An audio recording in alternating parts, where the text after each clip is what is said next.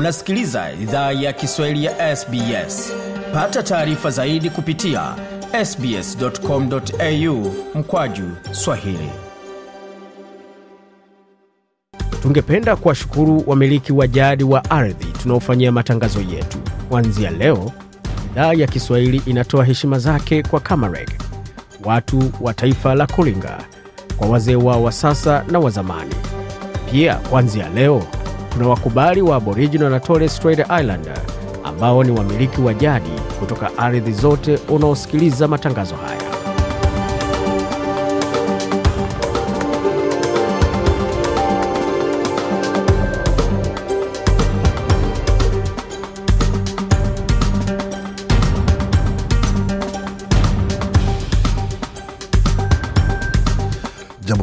karibu katika makala idhaa ya kiswahili ya sbs uko na migode migerano katika studio za sbs na mtandaoni. Anwani ambao ni sbs.com.au mkwaju swahili. Vilevile zapata makala haya kwenye ukurasa wetu wa facebook. Anwani ambao ni sbs.com.au mkwaju swahili. Vilevile ukitaka kutuandikia kwa barua pepe anwani ni swahili.program@sbs.com.au. yapo mengi ambayo tumeandalia lakini tuanze kwa vionjo vya vile ambavyo viko hapa katika makala ya leo. Je ni aina gani ya vikundi vya wasi vinavyopigana kule Kongo na ni watu gani ambao wanahakikisha kwamba vikundi hivyo vinaendelesha shughuli zao?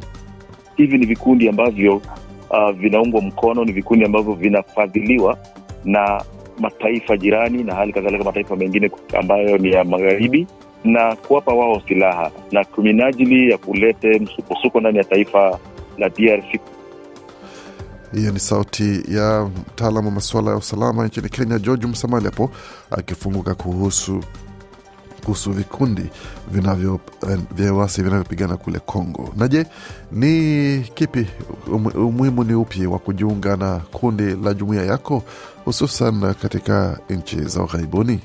Uh, kupitia Kokwet kuna watu wamepata kazi. Kupitia Kokwet kuna watu wamepata makazi.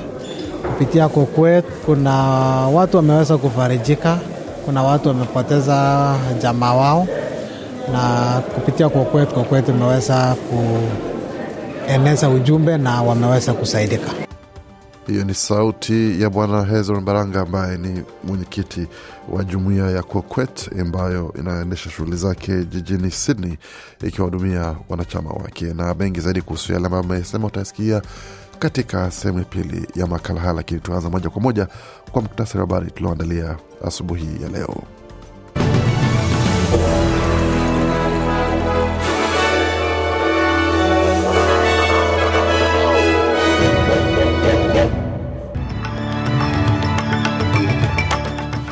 Wasikia idhaa Kiswahili ya SBS ukiwa na migode migerano. Hapa ni muktasari wa habari kutoka studio zetu za SBS, tukianzia katika ombi ambalo limetolewa na mmoja wa wachumi wakubwa hapa nchini ambao ameomba serikali icheleweshe kidogo mpango wake wa kuwasilisha awamu tatu za makato kwa ajili ya kukabiliana na mfumuko wa bei.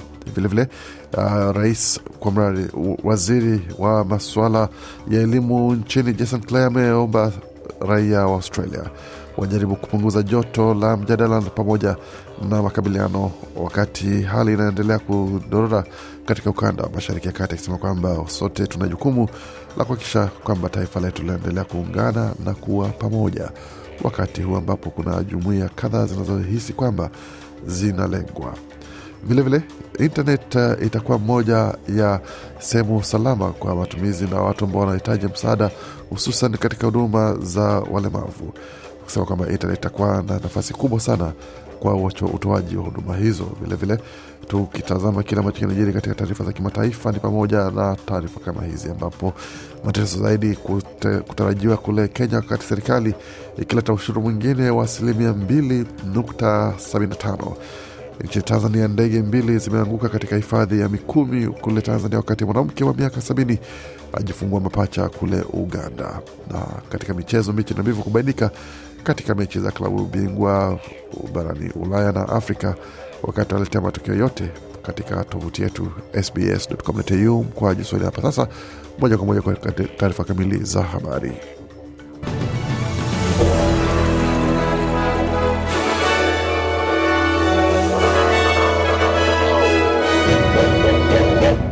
Wasikiza idhaa ya Kiswahili ya SBS ukiwa na migode migerano, na hii hapa ni taarifa kamili ya habari kutoka studio zetu za SBS Radio. Viongozi wa kisiasa wamewaomba Australia waungane na waonyeshe huruma hapa nyumbani, wakati mivutano inaendelea kuongezeka kwa sababu ya hali inayoendelea katika ukanda wa mashariki ya kati. Waziri wa elimu Jason Clare ameeleza kipindi cha Sunrise cha runinga Channel 7 kuwa Waustralia wenye asili ya Kiyahudi na Wapalestina wana hofu na kukasirishwa na matukio ya vurugu maelfu ya kilomita na huku ametoa mfano wa rafiki yake Myahudi ambaye alikuwa mjini Tel Aviv wakati wa shambulizi la Hamas la Oktoba 7 na aliwaomba Waaustralia waungane na wapunguze hasira wakati vurugu inaendelea huko. When she got back to Australia, the first thing she did was go and see her Muslim friends and wrap her arms around them. We need a little bit more of that. Amesema alipowasili Australia, kitu cha kwanza alichofanya ilikuwa ni kwenda kuwaona marafiki wake Waislamu na kuwakumbatia. Tunahitaji mengi zaidi ya hayo hapa Australia kwa sasa, badala ya maandamano haya mabaya. Hatuwezi badilisha kinachoendelea upande mwingine wa dunia, ila lazima tuendeleze nchi hii. Hiyo ina maana sote kupunguza joto kidogo, alisisitiza waziri Clare. Wakati huo waziri wa ajira Tony Burke amesema kwamba sauti ya mjadala na kiwango cha uhasama ndani ya jumuiya kwa sababu ya vita kati ya Israel na Hamas haiwezi tumiwa wala hukumiwa na wenye sauti kubwa zaidi. Amesema kwamba watu wanaweza wakakosa mengi zaidi, pamoja na kosa utu na wema wa katika jumuia ya Australia iwapo watasikiza sauti ambazo zinapaza zinafanya kelele zaidi kuli, na kuweza kulenga yale matamshi yanayochukiza zaidi. Tukapotelekea katika suala zima la uchumi, ambapo mmoja wa wachumi muhimu nchini Australia ameomba serikali ya shirikisho icheleweshe mpango wa kuwasilisha awamu tatu za makato kwa ajili ya kukabiliana na mfumuko wa bei. Right Insight Economist ama mchumi wa Right Insight Chris Richardson ametabiri kwamba mwaka elfu mbili mwaka wa fedha wa elfu mbili ishirini na nne utarejesha dola bilioni kumi katika nakisi ya bajeti, na hiyo itakuwa ni kwa sababu ya matumizi binafsi pamoja na kodi ambazo zitakuwa ni sehemu kubwa ya mchango wa nakisi hiyo. Bwana Richardson ameeleza kwa, amesema kwamba mweka hazina Jim Chalmers anastahili jizuia kuweza na lile jaribio la kutoa na kurejesha tena makato mengine hususan wakati wa matumizi makubwa, alikisistiza. Kutoka tuelekea moja kwa moja katika hoja ya mtandao ama internet ambao unatarajiwa kuwa moja wa sehemu ya ubunifu mkubwa na uungwaji pamoja wa, kwa vijana wenye ulemavu. Hii ni licha ya kundi hiyo kuwa moja ya kundi kubwa lenye uwezekano mara mbili zaidi ya kupitia maswala ama uzoefu wa kushambuliwa pamoja na kubaguliwa mtandaoni. Matokeo hayo yametolewa na kamishna wa eSafety ambaye ameonyesha kwamba vijana wengi wenye ulemavu wanatumia internet kwa kiwango kikubwa sana kuliko watu wengine, na wanatumia kufanya hiyo katika mambo ya kujifurahisha pamoja na kuuliza maswali ambayo huenda hawangeweza kuuliza wakiwa ana kwa ana. Kutoka hapo swala zima la ripoti kwa bunge, ambapo uchunguzi wa bunge umetoa ripoti ambayo haipendezi sana kwa mfumo wa waajiri wanaotafuta ajira nchini Australia, ikipata kwamba mengi ya huduma ambazo zimetolewa na wahudumu wengi wa mashirika ambayo yanatoa huduma wana matatizo mengi sana ya kiofisi pamoja nafanya hali ya watu ambao wanatafuta kazi kukosa ajira. Pe, ukurasa huo pamoja na ripoti hiyo yenye kurasa mia sita hamsini imefanya tathmini kwa Workforce Australia na imetoa mapendekezo 75 ya kufanya mageuzi kwa mfumo na kujenga upya mfumo ambayo inajumuisha pia kuhamisha vile vigezo vya kuweza kukidhi masharti kwa Centrelink na kuyaondoa kwa mashirika binafsi ambayo yalikuwa amepewa jukumu la kufanya kazi hiyo. Kutoka tuanzie moja kwa moja nchini Kenya, katika taarifa za kitaifa, ambapo serikali imepania kuanzisha mfumo mpya wa afya utakaokuwa ukifadhiliwa na walipa ushuru kwa kuwatoza asilimia mbili nukta sabini na tano ya mapato yao kila mwezi, licha ya mahakama kuu kusimamisha mpango huo. Mnamo Jumatatu, mahakama kuu ilisitisha hatua ya serikali kutekeleza sheria tatu mpya ikiwemo sheria inayohusu bima ya afya ya jamii ya mwaka elfu mbili ishirini na tatu hadi Februari inapotazamiwa kutoa mwelekezo zaidi. Hata hivyo, serikali jana ilikaidi koti ama mahakama na kuchapisha miswada mitatu ya kutekeleza sheria hiyo huku ikipatia wananchi hadi Disemba 12 kutoa maoni yao kuhusu mpango huo. Mswada wa sheria zinazohusu bima ya afya ya jamii jumla mwaka elfu mbili ishirini na tatu, endapo utaidhinishwa, utawezesha utekelezaji wa sheria kuhusu bima ya afya ya jamii mwaka elfu mbili ishirini na tatu iliyochapishwa wiki iliyopita kwa lengo la kuvunjilia mbali bima ya afya nchini NHIF iliyodumu kwa miaka hamsini na saba. Kutoka hapo tuelekee moja kwa moja hadi nchini Tanzania ambapo ndege mbili za abiria zilizokuwa zimebeba watalii zimeanguka siku moja katika uwanja wa Kikowoga katika mbuga ya wanyama ya Tanzania, lakini maafisa wamesema kwamba watu wote waliokuwemo ndani ya ndege hizo wamenusurika. Ndege mbili hizo uh, zilizokuwa za abiria zi, zilikuwa zimebeba watalii zimeanguka siku moja kabla ya hiyo uh, lakini maafisa hao wamesema kwamba walikuwa ndege hizo zote kutoka walikuwa kutoka na kuelekea Zanzibar wamenusurika bila kujeruhiwa. Na mamlaka ya hifadhi nchini Tanzania TANAPA imesema kwamba matukio yote mawili yalihusisha ndege zinazomilikiwa na shirika la ndege la Unity Air na ilitokea siku ya Jumanne katika hifadhi ya taifa ya Mikumi inayopatikana mashariki mwa nchi hiyo. Jumla ya abiria sitini pamoja na wahudumu saba walikuwa kwenye safari hizo. TANAPA imesema hadi sasa chanzo cha ajali hizo hakijulikani na kijafahamika. Novemba mwaka jana watu 19 walifariki baada ya ndege ya shirika la Precision Air kuanguka katika ziwa Victoria, ikiwa ni ajali mbaya zaidi ya anga kuwahi kutokea kwa miongo kadhaa nchini Tanzania. Kutoka moja kwa moja hadi nchini Afrika Kusini ambapo kampuni ya Afrika Kusini inatengeneza kifaa maalum kinachoingizwa ukeni kwa wanawake ili kujikinga na maambukizi ya VVU ambacho wataalamu wa ukimwi wanasema kitapatikana kwa urahisi na kwa bei nafuu.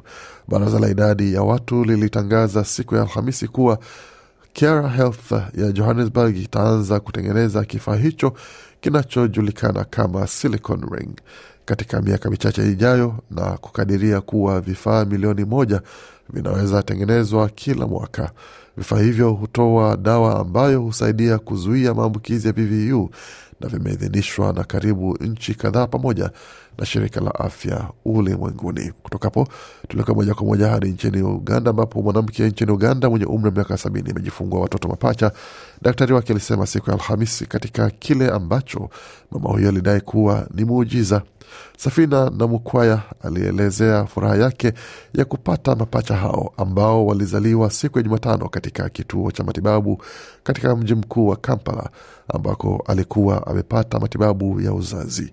Katika nukuu ya taarifa yake ni kwamba haya ni mafanikio ya ajabu kujifungua mapacha kwa mama mwenye umri mkubwa sana barani Afrika mwenye umri wa miaka sabini. Daktari Edward Tamale Sali ambaye alisimamia ujauzito wake na kujifungua aliambia shirika la habari la AFP anasema mama na watoto mvulana na msichana wako na afya njema, lakini bado katika uangalizi katika kituo cha kimataifa cha hospitali ya wanawake na kituo cha uzazi ambacho alikianzisha.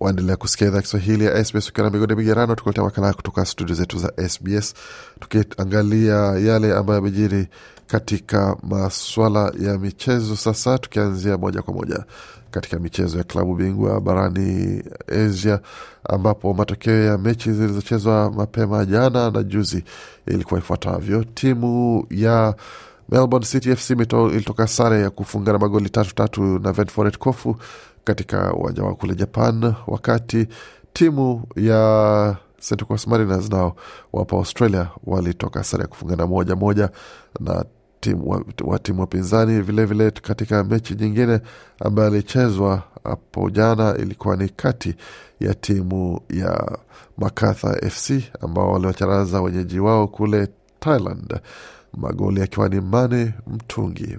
Nne sufuri hapo ukipenda na katika taarifa zingine ambazo tunaletea ni pamoja na taarifa hizi ambapo mkuu wa shirikisho la kandanda la mchezo wa kandanda duniani uh, Gianni ameomba runinga wala makampuni ya runinga yanayopeperusha mechi ziwekeze zaidi katika mchezo wa wanawake. Katika hotuba yake ambayo alizungumza na chama cha vyombo vya habari vya Ulaya, aliomba kwamba vyombo vya habari pamoja na runinga zinazopeperusha mechi hizo ziweke bei ambayo ni nzuri kwa ajili ya kuweza kupata haki na kuweza kuonyesha mechi za kike, na hali ambayo itaboresha utoaji wa malipo kwa wanawake vile vile. Kutoka hapo tuelekee moja kwa moja katika masuala ya klabu bingwa barani Ulaya, hususan katika daraja la pili, ambapo mwalimu wa timu ya Liverpool FC Jurgen Klopp amesema timu yake ina malengo yote pamoja na ina uh, dhamira ya kuweza kupata ushindi dhidi ya timu ya Lask Linzer katika uwanja wa Anfield. Mechi hiyo itakuwa muhimu sana kwa Liverpool kupata ushindi, wakitegemea kwamba timu ya Toulouse haitapata ushindi dhidi ya Union Saint-Gilloise ambayo vilevile wanapambana nao. Katika mazungumzo na waandishi wa habari, Klopp alikuwa naye kusema It's not about qualifying or whatever. It's about uh, winning a football game and against a really good opponent. Anasema haihusu kufuzu, bali inahusu kushinda mechi dhidi ya timu nzuri sana na wapinzani wazuri. Tumeshinda pale, na ndio bila shaka tulikuwa na matatizo mengi katika mchezo huo, hatujasahau hilo, na muhimu zaidi, Linzi na wachezaji wazuri sana msimu huu, na tutafanya tuwezavyo kupata ushindi, alisisitiza Bwana Jurgen Klopp.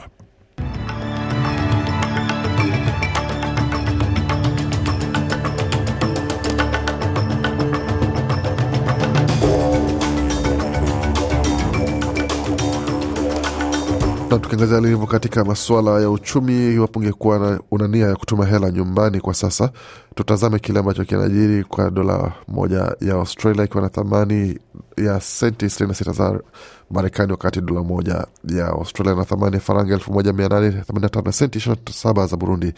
Dola moja ya Australia ikiwa na thamani ya faranga 1700 sitini na tatu na senti tatu za Congo, wakati dola moja ya Australia na thamani ya faranga mia nane ishirini na mbili na senti ishirini na tatu za Rwanda. Dola moja ya Australia ikiwa na thamani ya shilingi elfu mbili mia tano ishirini na tano na senti arobaini na nne za Uganda.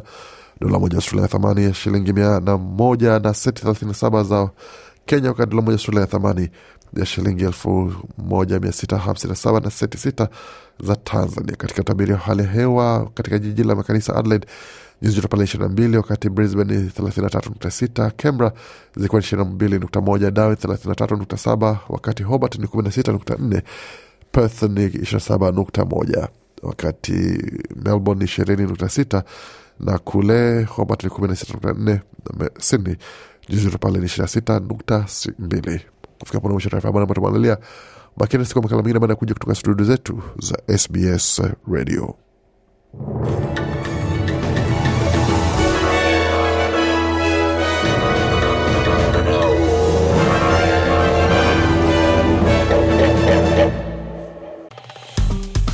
Penda, shiriki, toa maoni. Fuatilia idhaa ya Kiswahili ya SBS kwenye Facebook.